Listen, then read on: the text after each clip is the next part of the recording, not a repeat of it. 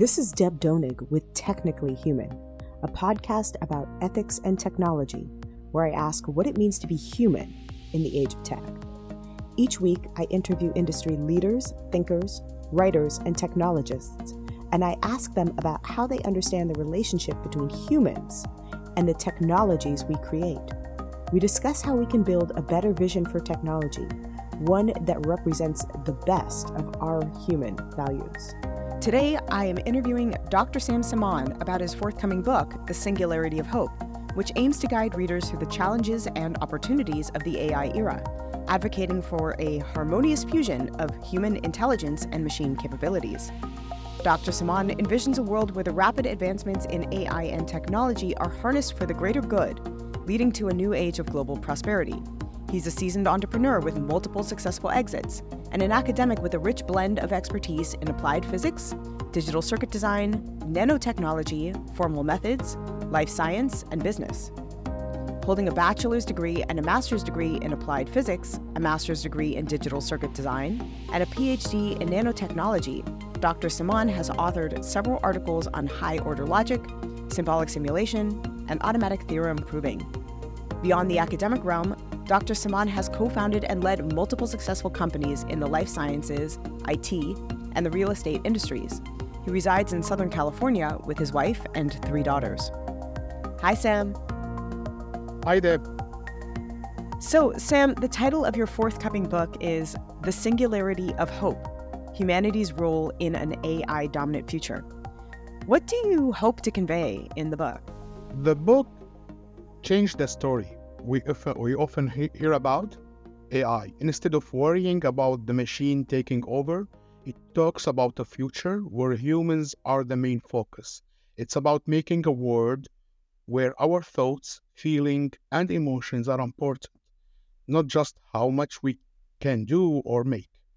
In the singularity of hope, prosperity is not an outcome, but a journey, one taken by all of humankind hand in hand with their AI robots? No, from my perspective, there are a lot of books out there by AI enthusiasts and futurists, some of whom, such as Ray Kurzweil, who you mentioned in the book, and AI evangelists, uh, as well as AI realists and AI critics, who've written about the topics that your book covers, including what AI is, what the ethical, economic, and sociological consequences of the growth of AI may speculatively be, uh, as well as its perils.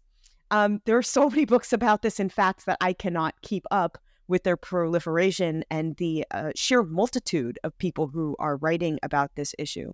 What led you to write the book, and what did you hope to add to the conversation? First of all, let me um, send my appreciation to chance for Ray Kurzweil. Uh, this guy inspired me a lot in his books.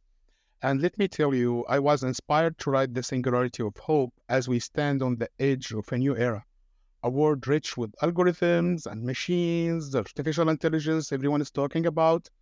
The journey in this book begins by exploring human intelligence and its contrast with the early capabilities of AI that we are, in fact, living now. We venture through the use of AI in workplaces and the promise we introduce the method of human AI augmentation that is centralized about human capabilities and uh, more pushing for human spirit in the AI era. The book is meant to be a guide for everyone, whether they know a lot about technology or not. It's about making sense of AI in a way that's hopeful and practical. By reading it, I hope people will say will see AI as not something to fear or worship, but just a tool. When used correctly, can greatly benefit humanity it's about finding a balance where AI enhance our lives, complementing our human essence and intelligence. My goal is to be um, clear and send an understandable message for everyone. But I guess like the follow up question I have is who are you, who exactly are you writing for? Are you writing for the public? Are you writing to correct the public's vision of AI? Are you waiting for technologists to try and correct for uh, a kind of understanding that at least I see in the technological ecosystem of technologists who understand uh, their work as somehow exceptional, a form of wizardry, a form of elite knowledge that potentially provides some sort of superior uh, way of intervening into the way that human beings do things that they and they alone can fully appreciate, understand, and govern. So, who is this book really for? Who are you trying to speak to? And what are you trying to correct? The book is for everyone. I'm targeting everyone, everybody. I'm not targeting a particular people like technologists, for example. In fact, I'm advising them to read the book because in the book, I'm stepping down a little bit from their enthusiasm and let's call it uh, love for what they do to the way they exaggerate a lot what we have. Today, what we have is not the AI we saw in science fiction. We are far, far from that. It's not an AI that can replicate human intelligence. And this is something I strongly advocate in, inside the book. It's very, very far from human intelligence. Okay. So, yes, it's addressed to everyone. Yes, it's addressed also to people who are in the technology field, but it's not the same output for each. For people who are reading the book that they don't have necessarily a technology background, it's to understand what AI can do, how to use it, and uh, how it be beneficial for them, and how to use human intelligence to guide AI. For people who are in the technology field, to tell them, hey guys, slow down. I know you love what you do. I know you are giving us great tools, but this is not a human intelligence. It's still far behind. Let's put it in its place. I call it in the book giant spell checker. So this is the message right now for them. So uh, to summarize, it's for everyone, but not to be used at the same level.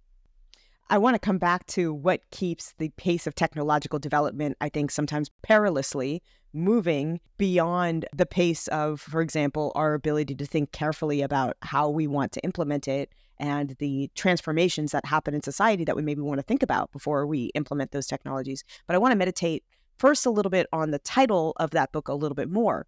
Your title is again, The Singularity of Hope Humanity's Role in an AI Dominant Future. It's a title that suggests to me that you want to foreground a particularly optimistic view of AI, particularly if uh, you read the book, it delves into the role of AI. And I think that the, again, the title as well as the overarching structure and tenor of the book is uh, very optimistic in the context of AI as applied to work. What makes you optimistic? I'm really hopeful about AI in our jobs uh, future because I think AI can do the least interesting or hard work that we don't like to do. Okay, and this gives us more time for things that only humans can really do well. In the first chapter of my book, The Mind and the Machine, the first chapter, I talk about the special things that make us human, like our intuition, gut feelings, the ability to love, other emotions as well, like ambitions. These are things that AI cannot replicate yet, and I don't think in the near future. So imagine a workplace where AI does all the routine stuff like making schedules, handling big data, and things that we don't like to do. Then humans can use our special skills, like in making new ideas, understanding other people, doing things that needs a lot of feelings and thoughts, sa- saving the planet, for example, big project now we can do. This can make our jobs more interesting and give us more joy. When we don't have to do the same things over and over again, we can learn new stuff and try different par- parts of our work and experiment more efficiently, much more fast than before AI time. In the book, we explain how love and ambition, things that are really powerful and deep in humans, are still beyond AI.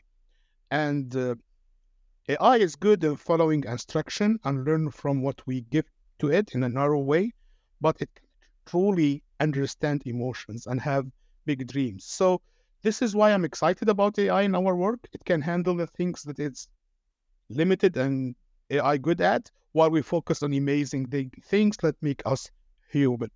So I guess I want to challenge this theory a little bit with some of my lived experience, right? I'm a professor. I can't think of a job that requires or asks for or proposes a more applied arena of people just thinking interesting things, having interesting ideas, doing something that they love more than that kind of job as supplied by the academy.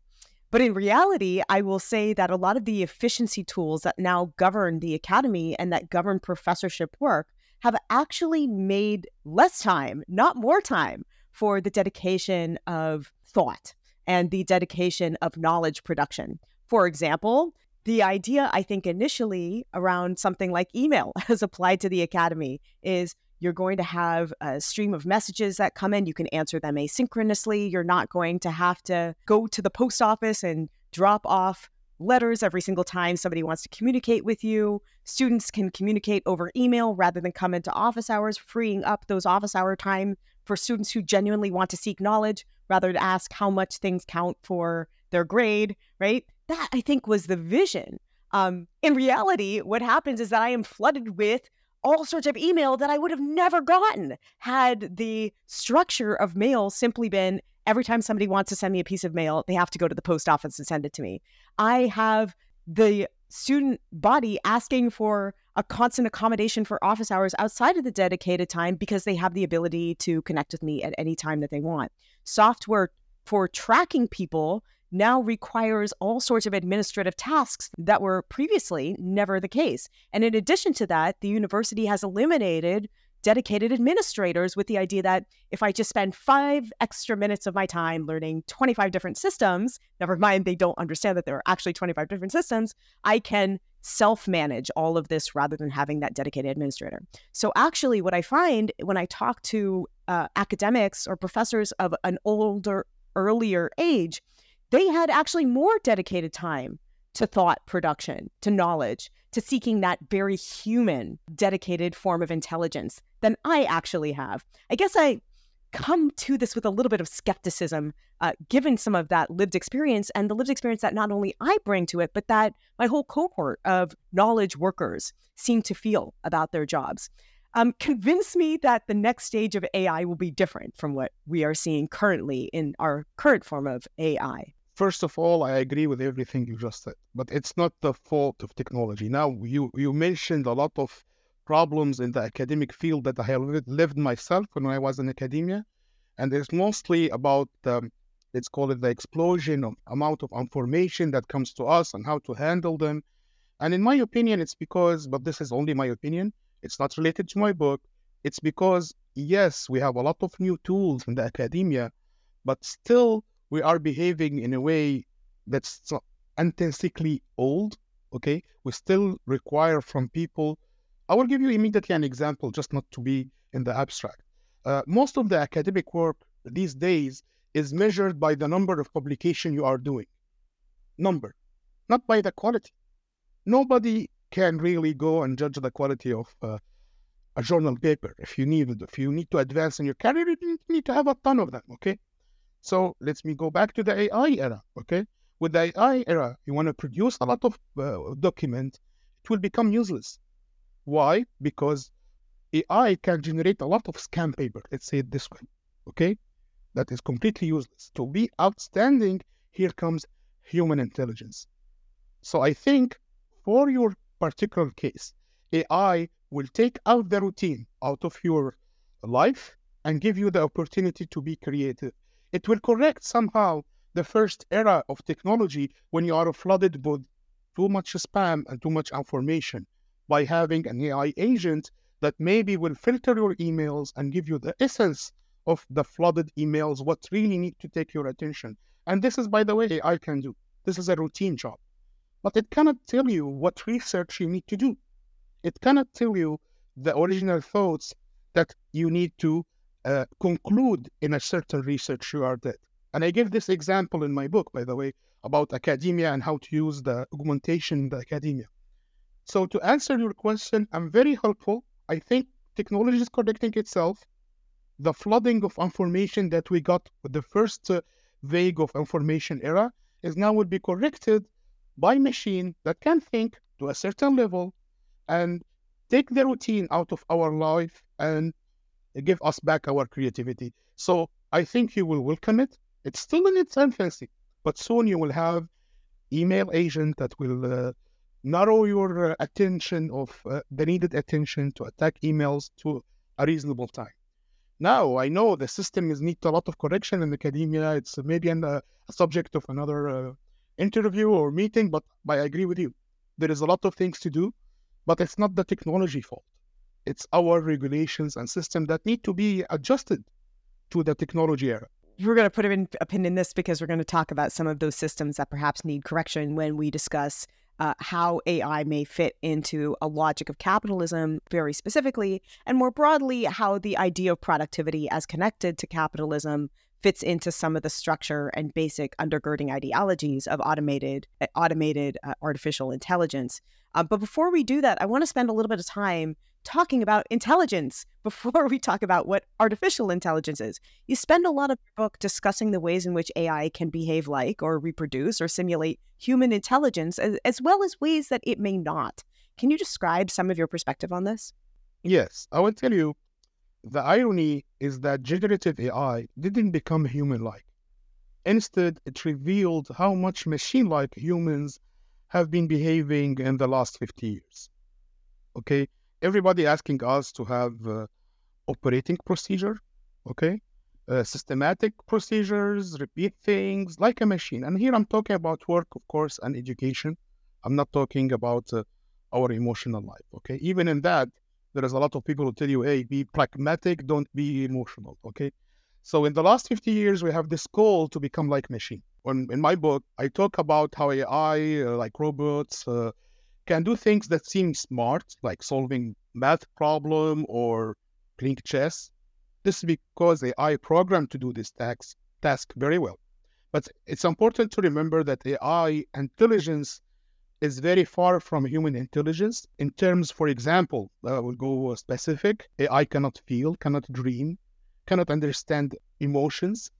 When say someone is intelligent sometimes we, we mix things we mix a lot kind of intelligence. I will not go and say them all but for example we have i don't know calculation intelligence. So can we say that a calculator is um, more smart than human? No just a tool okay? So again having a very good calculator that do numbers doesn't mean that uh, it's understand what it's doing and understand real life this difference is important when we think about how AI fit in our world. AI can help a specific repetitive task, but it cannot replace the wide range of human understanding and creativity. I will talk mostly about uh, intuition, about empathy, love, and love here in the wide meaning of love, like love what you do, lo- loving what you research, and okay, uh, love helping humanity, being like fair and uh, and honest. All this AI cannot do, not now and not in the near future. So I actually want to push this a little bit. Very interestingly, I was having a conversation this weekend at a winery, as one does when one talks about philosophical issues, about the possibility that AI may be challenging or even transforming what we think intelligence in humans may ultimately be. The example that we were talking about is you know, for example, the ability to do vast amounts of calculations, which now, as you pointed out, we give over to the calculator. We don't necessarily think of the ability to do massive amounts of calculations as having kind of intelligence because now we have a machine do it for us. However, it seems like our understanding and our experimentation with AI demonstrates that there are certain things that we think of as very simple that are actually very difficult to do loading a dishwasher, for example, right? Loading a dishwasher is something that we typically think of as domestic women's labor. Domestic women's labor was never really well paid, and therefore we continue to not uh, pay people who perform that labor very well. It's considered, I want argue, for historical reasons, to be not very intelligent work. It's very easy duplicable. You can get anybody to do it. It doesn't require an immense amount of training. And again, historically, women have done it uh, in a form of domestic labor that we tend not to compensate at all in historical periods and currently not very well. But it turns out that this is something that's very difficult to do with any form of automation. How do you think about the way that AI may be changing our understanding of intelligence? Is there a broader understanding or construction of what we think intelligence is that AI is pushing, or an understanding of intelligence that AI is currently challenging? The current AI, let's talk about generative AI because I, there is a lot of tentative before that. You know, 50 years ago, when people start using computers, we call it also artificial intelligence, you know, and some people thought that uh, Boolean algebra was artificial intelligence when you did circuit that do uh, calculation. So the word itself has a vast meaning. But today we talk mostly about generative AI. And yes, it, it it's somehow uh, challenging us because suddenly we have these chatbots that um, somehow is mimicking our conversation, give us an illusion of intelligence casting to us. And I say illusion of intelligence. Now, I don't want to go technical in this discussion and tell people how these large language models are built, but practically they are approximating our knowledge. They are not the old fashion of AI that we try to have expert system that give you exact answers. It's approximating. This is why it makes errors. Now, you talk about uh, robots and um, let's call it uh, the 3D level of intelligence, which is somehow spatial intelligence, appreciating the space around us and movement. And these things, for example, it's very complex. And people thought in the beginning it's because, as you have said, humans have been doing this for years women or even men in the in the industry lines in the beginning of the industrial age. So both of them have been exploited by um, let's call it capitalism in the 19th century. And uh, yes, it seems cheap labor, and it, because it's cheap, maybe it's easy to reproduce, but not true. It has a lot of intelligence used at the same time, like spatial intelligence, temporally intelligence, language intelligence to understand. Because I have seen, we have seen a lot of people doing things in parallel, like they are getting the instruction and moving their hands quickly to finish the task. Okay, so I think by narrowing this task, and I will give you a concrete example, people can understand how these things will be automated in the future, in the near future. I will give you the example of um, old cartoon show that I saw when I was young about a cleaning robot. And in that show, it was a human shape, humanoid uh, robot, holding them up and cleaning. Okay. What's happened? We have finished by having this small circular shape robot that cleaned the house. So it's not a human shape, not mimicking human complexity. Okay. But narrowing it. Going back to folding stuff, I have seen uh, two days ago the, the impressive robot of Tesla that can fold things. So first of all, uploading them because they are doing this but maybe it's not necessary. Maybe we can do a small machine that folds the stuff that is particular and narrow in terms of application. Another example of narrow AI that works very well is industrial robots. You know, they do specific tasks. So yes, the generative AI, ChatGPT, put us somehow in shock with the reality of things and how we can talk to a machine that looks intelligent, but hey, it's not intelligence at all. It's just searching for an answer in a huge data structure we call transformers and giving us an answer from that transformers that looks to us like intelligent. I am writing currently a lot about the problem that I call uh, magical thinking in the tech sector. The idea that tech creators and those who are in uh, the industry who wish to benefit and profit from it structure their technologies as kind of magical objects or items, allowing for uh, and strategically permitting certain consequences to ensue from that, including the idea that they and they alone, as part of the quote, magician's guild, can understand uh, their tricks, that they don't have to explain them, they don't have to be transparent, that nobody else can regulate or govern them because they're not part of that magic guild, and that the public ought to embrace these marvels as enchantments rather than question them as business practices that may be predatory. Uh, and so I think that there there is something important to be said about the revelation of what I like to call the man behind the curtain. I'm referring, of course, to The Wizard of Oz, uh, a story where we discover that a magical city with a road paved of gold that somehow mysteriously looks like San Francisco in its description by the author L. Frank Baum is governed by somebody who looks like a wizard who has all sorts of kind of technological magic tricks. And we reveal ultimately a small man behind curtain to be hiding behind this facade of wizardry. I wonder if you could talk a little bit before we move on because there's another question here that I have about ChatGPT and uh, generative AI, uh, and I'd like to discuss that as well when it comes to intelligence. Um, with how you are thinking about tech as this kind of magical thinking, and what kinds of maybe restructurings of the way we think about technology might uh, provide an alternative frame for regulating, uh, governing, and uh, allowing the public to challenge uh, technological production and uh, the way that it proliferates in our society? Mm-hmm. First of all, it's a political question for me. I will be honest with you. Uh, seems out of the context of my book. I tried not to be um, political, but let me try to answer it as much as I can. Okay. So the first part of it, the magical thinker.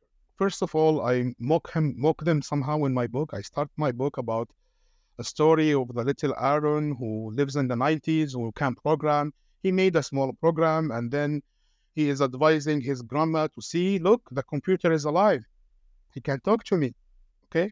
The grandma in the 90s, you know, uh, technology was new, is impressed. She said, maybe, true. Okay. So he was little. He fooled his grandma. Bra- bravo. He, he is uh, thinking he changed the world. He's a wizard now. Okay. Now, Aaron's is not a, a kid anymore. He's not a small programmer. He's a big scientist, developed maybe a large language model, and he's not fooling only his grandma now. He's fooling the whole world. And this go back to your magical thinker idea. So these people are benefiting from their advanced knowledge in data structure and mathematics and engineering, okay, to somehow appears bigger than they are. Let's see the term. And what they do is very important, and only them can understand it and, and do it. I agree with you. But that doesn't mean that partially we need these people anyway. They created the technology, okay? But we need regulators to force them somehow to open source or open code their programs, their magical technology, okay, to all people that can investigate and check how it is done. Because even I wrote in the book a chapter about that, about bias and how finally it's not really intelligence, it's uh, training on data. So somehow we are feeding it data, and data can be biased, can be wrong. Okay, it's not uh, bulletproof. So I think we need to create a mixed, let's call it investigation community where they can check the code, or keep it secret. We don't want to copy their codes in this case, but at least investigate it and check it for bias. From I will not tell you anybody can do it. No, it's not true. You need some level of training, but it's not the magical thinking only then. This is not. I want to circle back to my, let's call it wine country conversation about intelligence because the form of intelligence that the conversation was pivoted around was generative AI, and in particular, generative AI that seems to imitate and produce products that look remarkably like human intelligence in the form of writing. And the comparison between loading a dishwasher, which it turns out requires multitudes of different forms of intelligence in combination with one another, turns out to be harder to reproduce than reproducing a, for example, five paragraph essay that gets an A in a high school English class. And the argument that my interlocutor tried to introduce was the idea that perhaps it is easier to, to write an essay, something that we tend to think of as very difficult, than it is to load a dishwasher.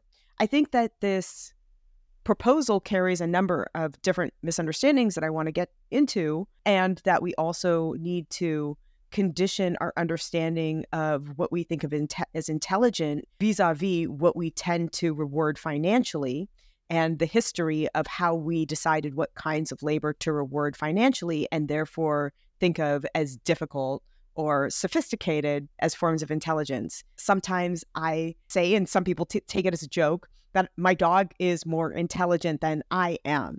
And people laugh at that and think it's very cute that I think my dog is so smart or that I am willing to be diminutive and think of myself as less intelligent as my dog. And I actually rebut that and say I'm, I'm very serious that there are forms of intelligence that my dog has, such as the ability to acknowledge and respond to language that is not the language of their species, um, that I think is very profound that we underappreciate and uh, underappreciate because in, in across history we don't reward it. But in addition to that, I take issue with the idea that a simulated written essay is the same thing as writing itself. In other words, I agree that loading a dishwasher may be more difficult than we think, and that the completion of that task may be a very difficult task. But I don't think that the ability to produce something that appears to or simulates, uh, appears to be or simulates writing argues for or proves that writing itself is a more simple form of intelligence than we previously thought. Now, I'm a literary and a textual scholar, so I spend a lot of time thinking about language, and I wanted to zoom into one of your claims, and I'm going to quote you here directly uh, a claim about linguistic intelligence, a kind of intelligence that's really at stake in our current AI revolution, as are its products, namely textual and language based products uh, such as writing. You write that in contrast to logical mathematical intelligence, and again, here's a direct quote from your book linguistic intelligence, on the other hand, is the skill of using language effectively. It's the realm of writers, poets, and speakers. AI's adaptation of this intelligence is evident in natural language processing NLP algorithms, which enable machines to understand, interpret, and generate human language. This is the intelligence that powers voice assistants like Siri and Alexa, as well as language translation services and amazing new generative AI like ChatGPT. That's the end of the quote. Now, to me, as a scholar of language and writing, um, this doesn't actually seem to capture what linguistic intelligence is, as at least as far as I understand it.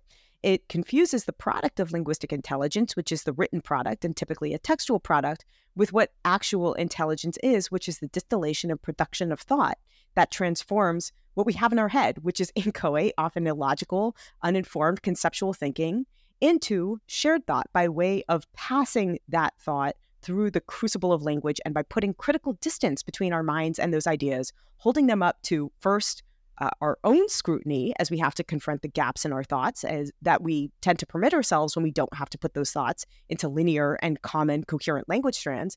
And second ideally to the scrutiny of other people as other people then intake and ideally challenge those thoughts as they are extracted from those closed circuits of our individual consciousness so i guess i disagree with your characterization, following from the point that, and again, I'll quote you here, uh, that technologies like ChatGPT generate human like text and engage in conversations mimicking human thought processes in language and tasks. And I guess what I specifically want to challenge is this concept of linguistic intelligence and its associated assumptions about the relationship between these forms of AI to terms of mimicking human based forms and processes of intelligence, especially insofar as those forms of AI are served up as an analog to something like writing. Now, I will agree that ChatGPT, by leveraging predictive contiguity of language into the product of linguistic intelligence, which is writing, is able to mimic that very persuasively but it does not do what is so fundamental about writing that is to say, the verb to write, the process of writing, which is really about what I outlined this process of clarifying and producing fundamentally new thought, creative thought through linguistic articulation. I, don't think that those two things, again, the product of writing, which ChatGPT can effectively simulate, and the process of writing, which is the clarification, distillation, and creativity of new thought, are the same thing, even though they produce similar looking products. And I don't want to confuse the product with the process because writing is ultimately about that process, even though what we typically think of as writing is actually the outcome of that or the product. How would you respond to that challenge? Okay, there, there was three questions. Let me start by the first one is about is writing easier to mimic than dishwasher loading? Okay. And my answer today, yes, because nobody studied really spatial intelligence as we studied the language. Okay, language has been studied very well from thousands of years. You know, we started by doing the grammar, analytical analysis before the machine. Okay, how to analyze a text, how to do grammar. Thousands of years that exist before. Of course, the the newest one is after the Renaissance era. We have Shakespeare and more advanced writers, and we have a grammar that become very well studied. And by the way, this grammar has been used by computer engineers to do uh, lexical analyzers before ChatGPT. Like this is like 40 years old technology, okay? And semantic analyzer as well uh, very useful tools in computer that been used 30 or 40 years ago. So anyway, the, the text you have taken from my book, I stand behind it because I'm trying in the book to distinguish the kind of intelligence. And I wanted to call it in the context of narrow intelligence. It's narrow AI here, okay? Not wide and general intelligence because humans are not ChatGPT. We are much more sophisticated than that, okay?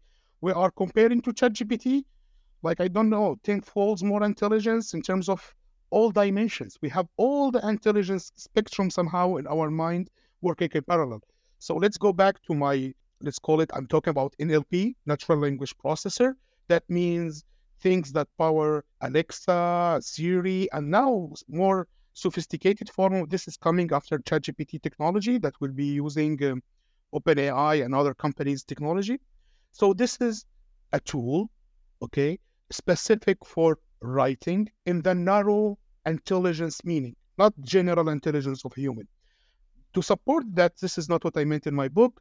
First chapter, uh, there is a small area where I call it the intelligence of the soul. It's about how we all have this deep talks with ourselves, okay, filled with feeling, self awareness, and thoughts. It's when the self talk to the mind. This is what make us human. And I think anyone listening to me will understand what does that mean. This is how we think. We have a self that is talking to our mind. You cannot really prove it for anyone, but every human being is experiencing this. This is for us what make us special from the machine. This is dealing with our emotions, going over our past experience. This is where we can find meaning in life, get curious and understand what's right and wrong. This soulful part of us is something current AI cannot do and not in the near future. In my opinion, AI for writers like it's like a really having an advanced spell checker that will help you fix grammar or suggest words, maybe pages. But it's not creating new ideas or stories. So I agree with your comment that this is not how a writer works. But suddenly you have a tool in your hands that is bigger spell checker that not instead of correcting you a word, it will give you a page. And by the way, it's not constructing these pages from nothing. Practically, we are feeding this machine or data structure that we call transformers all our knowledge in terms of human creativity. The machine will put it in a giant structure in order to be achievable for you easily when you ask for it, when you do the interaction. So yes, I agree with you that the writer's work needs much more intelligence that any machine today can handle. Okay, but it's not only writing intelligence in the narrow AI terms, it's a lot of intelligence kind combined together. But for once in our life, as writers, as people who need to write, we'll have big tool that will eliminate again the routine from our life. Okay, and if you do small mistakes, small typos, small error in grammars, you don't care. The machine will correct it for you finally. And instead of that, concentrating on the ideas itself. You you mentioned also something very interesting about uh, kind of intelligence and species. And uh, there is someone I don't unfortunately recall his name, but a very famous researcher, and he said it depends on the context of intelligence and the need. Sometimes a chimpanzee is smarter than a human being. If you put them both in the jungle and ask them to survive, believe me, the chimpanzee will outperform any human from our era in living in the jungle, okay?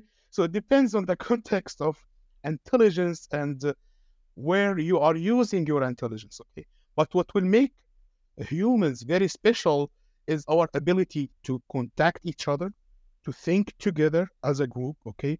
to transfer the knowledge from one to another in a way that is magical. And then, here, what I call it the, the self talking to the mind, using all our history, using all our knowledge, and get a thought quickly.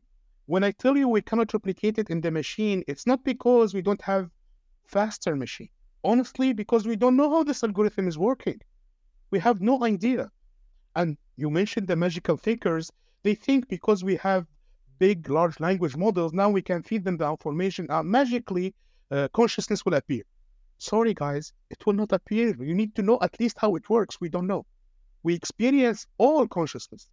And we experience all this magical moment when ourself talking to our mind. And it's like we are somehow separating ourselves in small parts and they are thinking inside our head and talking and getting, I don't know, conclusion that always related to emotions, by the way. Could be ambition, could be envy, could be negative, positive emotions. But again, why I am hopeful? Because because we are so superior to the machine. And suddenly we have a machine that is useful in doing repetitive things in the linguistic domain. Okay, this is why I call it a linguistic intelligence. It will help us draft our ideas in a better way. It will give us a way to communicate better in terms of textual and text. So I want to I want to lean on my purview of being the academic in the room, which gives me a particular affinity for and justification for cynicism and criticism, and really look at that premise that what AI will do in the context in particular of writing um, is to automate what is sometimes called basic or routine or drudge work. This is such an interesting area for me because as a writer, like you, I know the pain and the slog of generating that messy, crappy first draft. It is painful. It is hard. It is labor. That process that I talked about, extracting a stream of thought, putting those thoughts down on the page, seeing the alienarity and incoherence of those thoughts that make sense in your mind once those thoughts are articulated in the page, and then having to go back and refine those thoughts and really push out those thoughts. That is to say, say what you mean. Um, it's a very easy phrase, but actually getting the precision of that thought down into shared language is a very difficult process.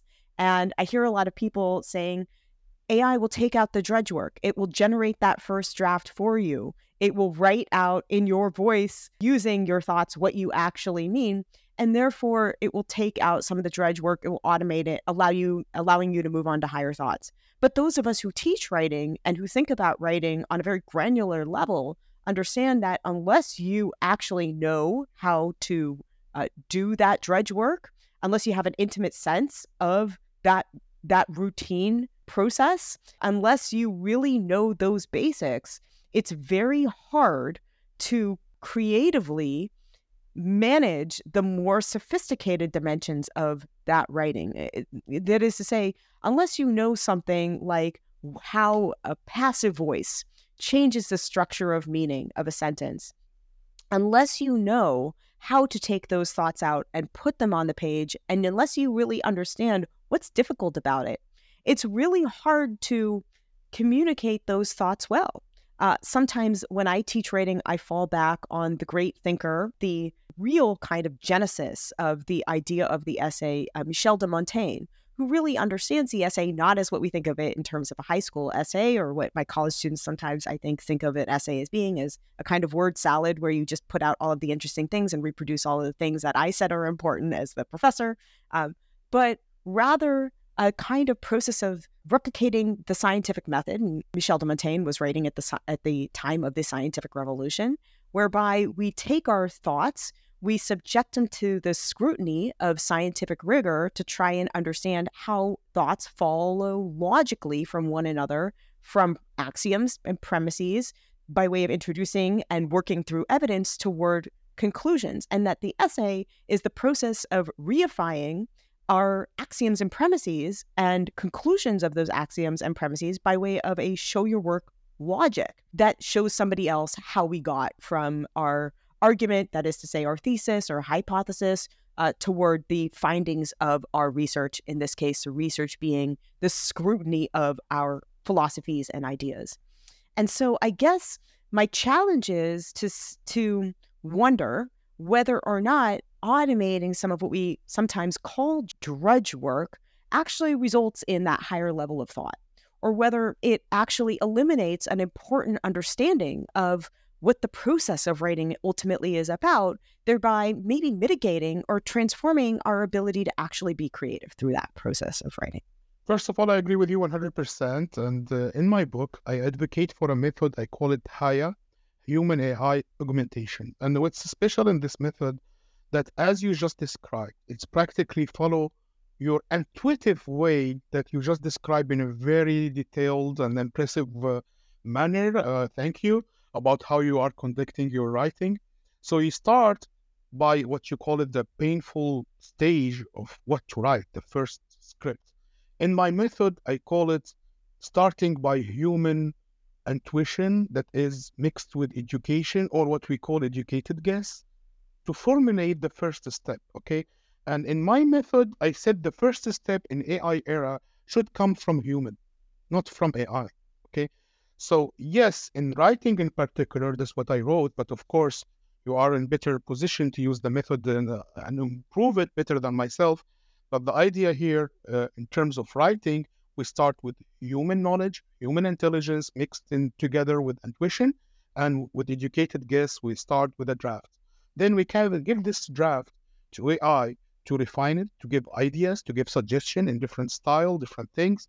Here comes what you express it as your deep knowledge or what's good, what's not good, what I like, what I don't like, the love of your field or your domain or the love of writing. And you will say, This is I like, this is I don't like.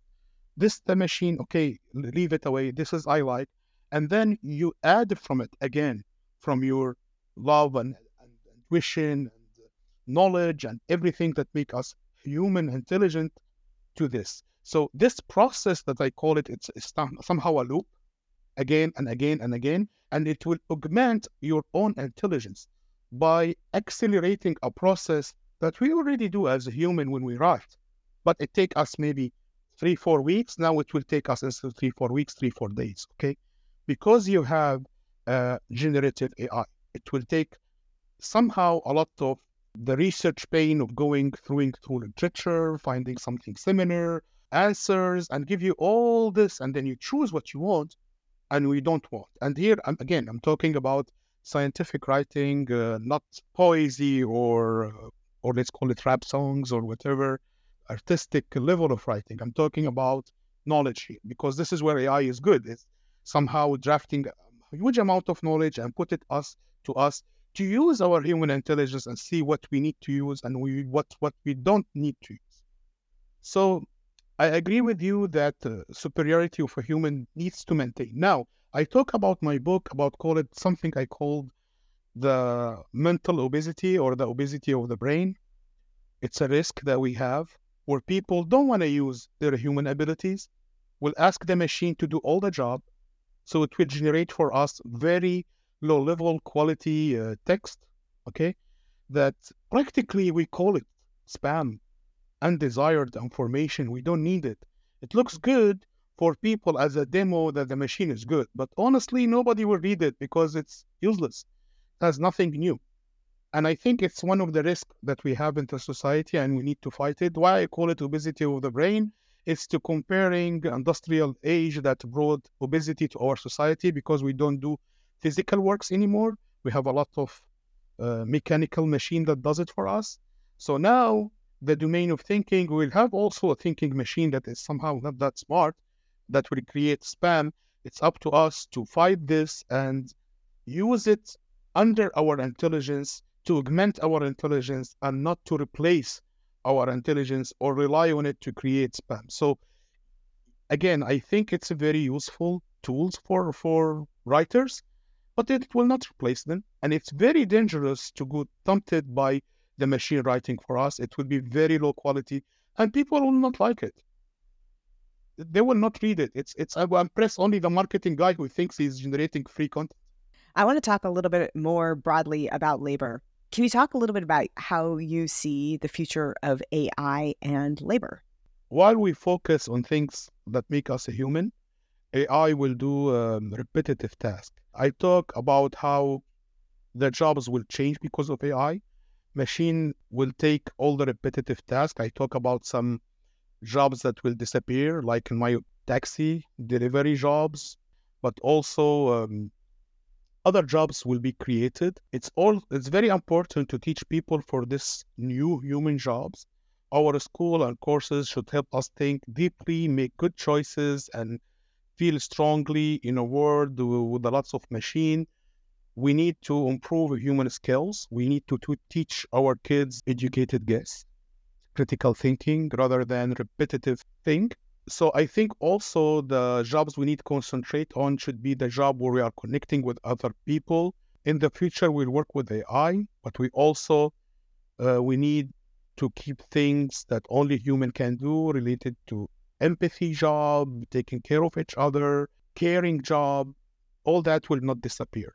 I want to put my hat, my academic hat back on because it uh, provides me the purview of a pointed cynic. I share your hope that AI will take over these more routine or maybe automatable, less human interactive forms of labor, in addition to more dangerous forms of labor, and that there are valuable labor interventions that AI can make in humanistic and ethical ways. You cite, for example, the potential of AI to find people in disaster areas or to explore deep sea diving for the pursuit of scientific inquiry to areas of labor that may be hazardous for humans.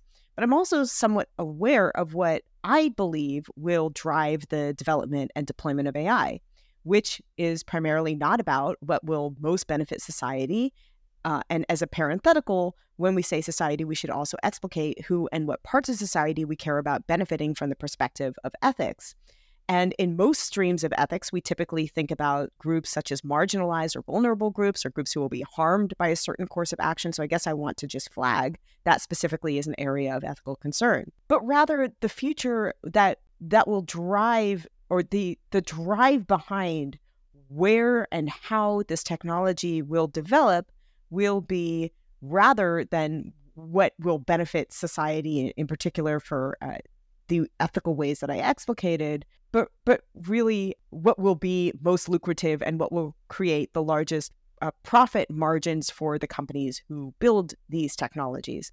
So while I see the potential for AI, and I agree with you that it has the possibility of disrupting dangerous labor, I guess the academic cynic in me, and again I get to wear that hat, wonders whether disruption uh, that we typically hear about that this technology is disruptive refers not to technological disruptive, but rather to economic disruption. That is to say, the capacity of the technology to disrupt the market particularly for the benefit of the people who are producing and marketing that technology. I mean, I see less AI developed for dangerous and physically deteriorative labor outside of military use, which you mentioned in your book, and which is a whole other can of worms, and more of this technology being developed in service of disrupting jobs where paying people for those jobs is expensive, such as a Hollywood screenwriter, and where the deployment of AI can save the company that employs it money.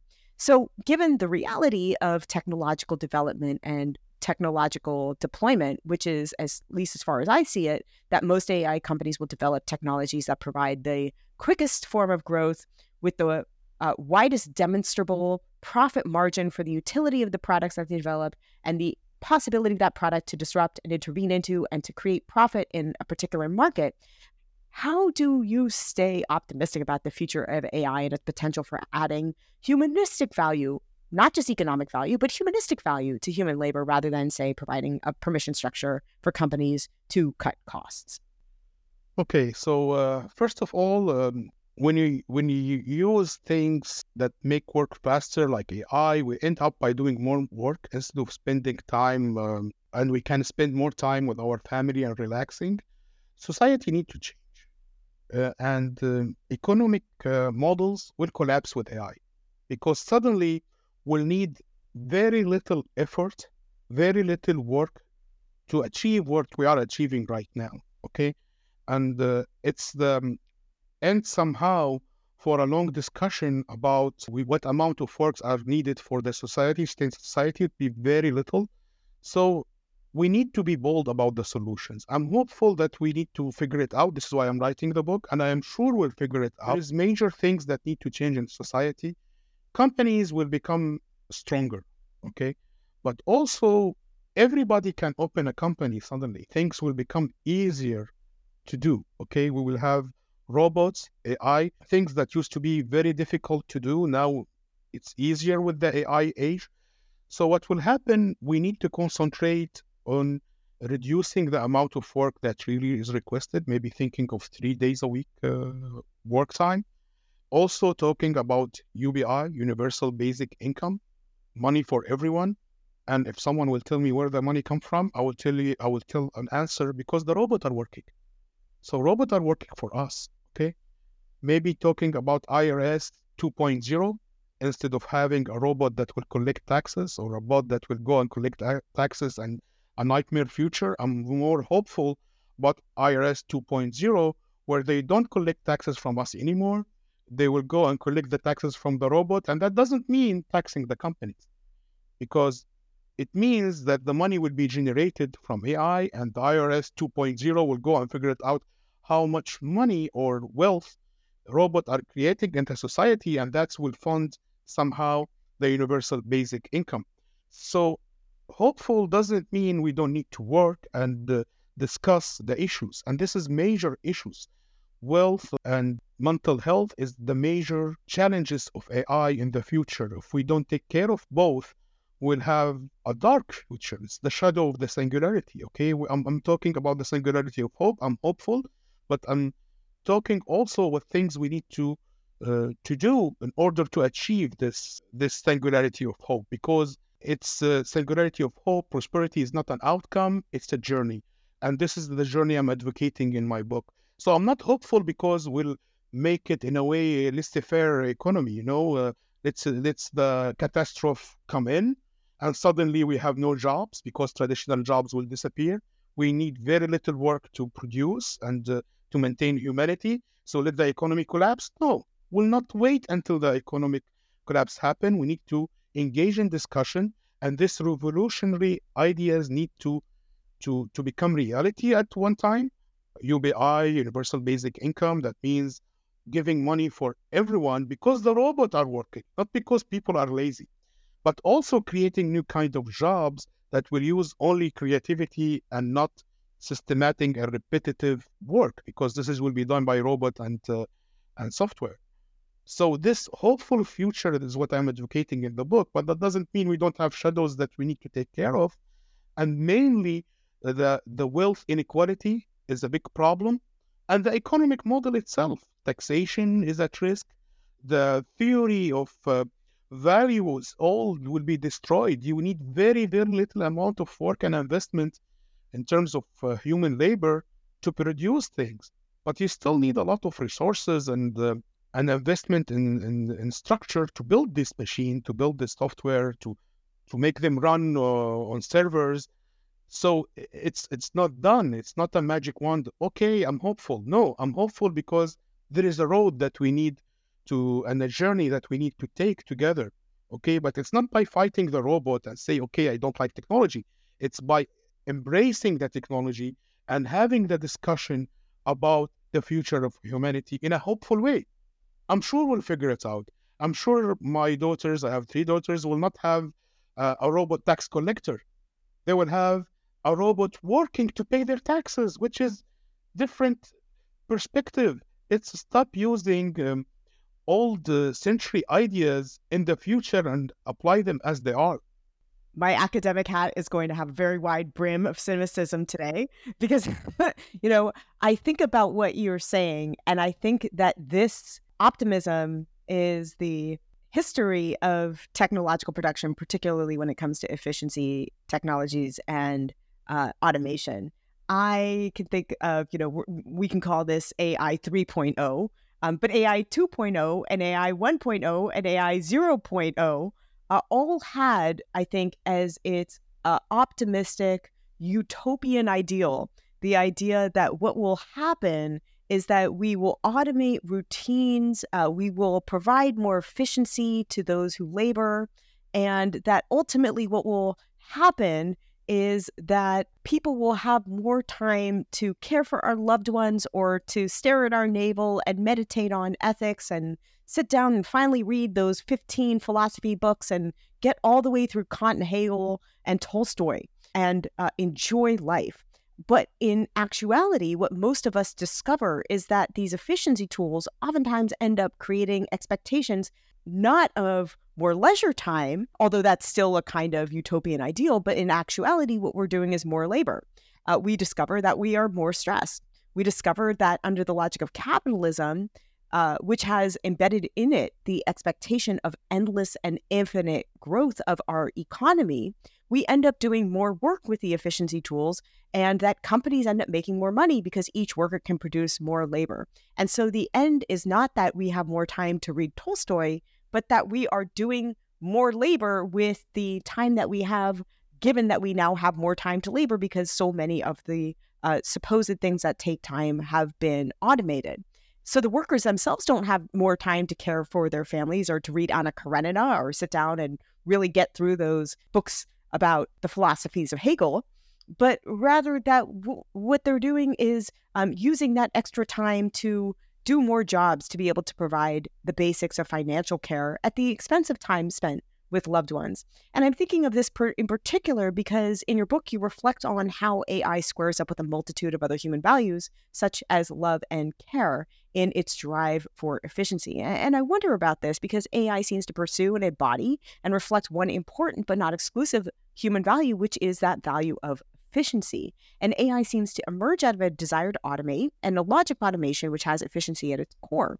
But of course, our values, inclusive of things you talk about, as at the core of what it really means to be human, such as love and care, are oftentimes orthogonal to efficiency. Ask anyone who has had a significant love in their life attempt to romance them efficiently, and they will tell you that they do not find efficiency to be at the core of their idea about love. And, you know, I listeners who are longtime listeners to the show can fast forward uh, the next 45 seconds because I oftentimes tell the anecdote of talking to my students and um, telling them that uh, the technologies that they have embraced in their life oftentimes promote efficiency, but of course, our society requires and uh, embodies more values than that.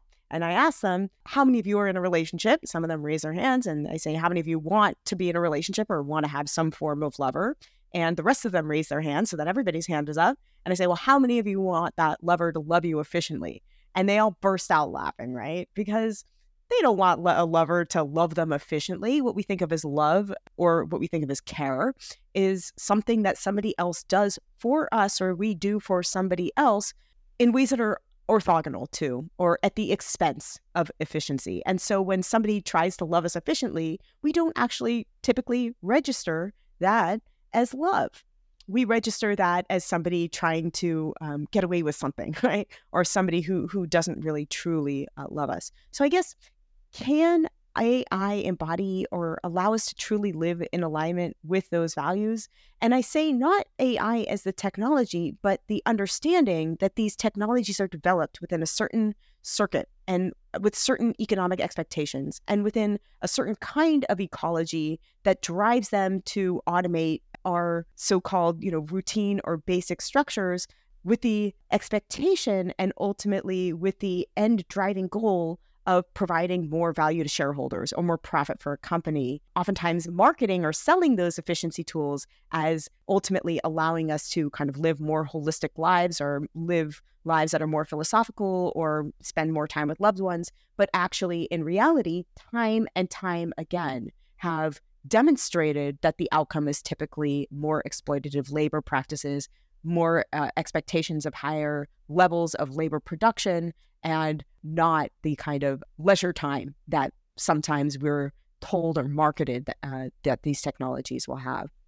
How should we really think about AI in relationship to these other values and, and the ultimate outcome for these values when we institute AI, again, not in a kind of utopian ideal system as is typically marketed us, but in the actual system that we live in with the actual uh, economic structures and economic incentives that typically drive the deployment of these technologies. Listen, human feelings like love or caring is only human. AI will not affect them, and it's not related to the domain of AI. Okay?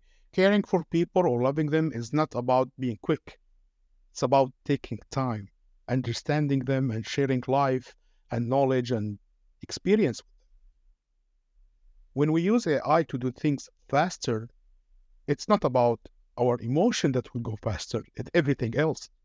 It's about working, it's about, and I, I, I love your story about let's uh, love efficiently. It does not make sense because you cannot uh, somehow uh, compute love. Okay, you cannot calculate love and uh, and emotions. It's beyond calculation. This is why it's con- it's concretely only for humans. Okay, machine cannot compute. Okay, now when you are using AI to make more money, that will give you more time to relax and and have and enjoy love with your families and and people around you. I like the idea that you are saying, okay, but um, it was been promised to us several times before. Here comes the concept of the singularity that I think it's very near. The singularity is a concept comes originally from physics, where we have uh, a notion in space and time where the laws of physics go cra- law of physics go crazy. It's like dividing by zero. Okay, so if you have if we are close to singularity in terms of economy, that means the notion of efficiency will be somehow crazy. Will become like crazy efficient, and it will become in a way that we are not expecting it. It's very fast. We are working walking toward this singularity. So the word singularity here it's really literal means that we will have to experience something that we never seen in our life. It's beyond our regular experiences. So the notion of efficiency in terms of work and production will be used for, for very little, little effort.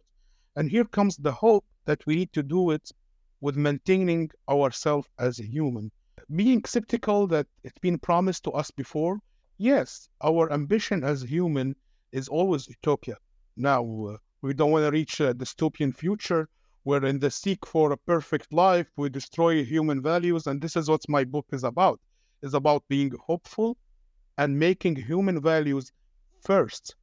Okay, in this journey toward the singularity, and it's must have discussions now, not later when we figure out that suddenly we are living in a world where we don't need to work as before in fact, maybe not at all.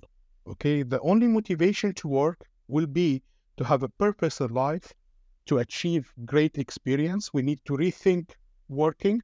And it's not true that modernity until now made us work more. The industrial age that happens started 200 years ago let us work less in terms of physical work and produce much more. The new revolution now with AI, or what they call it, the AI 3.0 or the last one, is what will be automating what's still not automated from our task that was automated in the industrial age. It will be most uh, toward thinking task, narrow intelligence again, having robot that would amplify our intelligence and give us the possibility of having a better future. I think we have time for one last question before we wrap up. This show is about ethics and technology, and a lot of students listen to these conversations as they are embarking on careers in the tech industry. What would you want them to know or understand or think about as they move forward in their careers? What can they do or what can we do as ethically minded tech workers or members of a civic society in which uh, technology is really entered into every corner of our lives to ensure that our AI products are oriented toward an ethical future? So, uh, if you are going to work in technology, especially with AI, it's really important to think about how what you make will affect everyone. We talk a lot about making sure AI is good for all people, not just some. Uh, I will tell this student remember, AI is super powerful and can change many things in our world. So when you create AI, ask yourself is this going to be fair for everyone? Will it help people in a good way? Think about how it can make life better, like making work less dangerous or helping people learn new things also, it's important to make sure that AI doesn't make rich people richer while leaving others behind. This is why um, ideas like universal basic income, IRS 2.0 come in. There are always ways to make sure everyone gets a share of what AI or new technology can do for us. And UBI is like giving everyone a little bit part from the cake to help them live and um, we need to think about new ways about taxes, money, so everyone benefits from this AI future. So, a tech worker, you have a big job to make sure the AI we you make is good, fair, and helpful for everyone. Thank you very much, Sam. Thank you.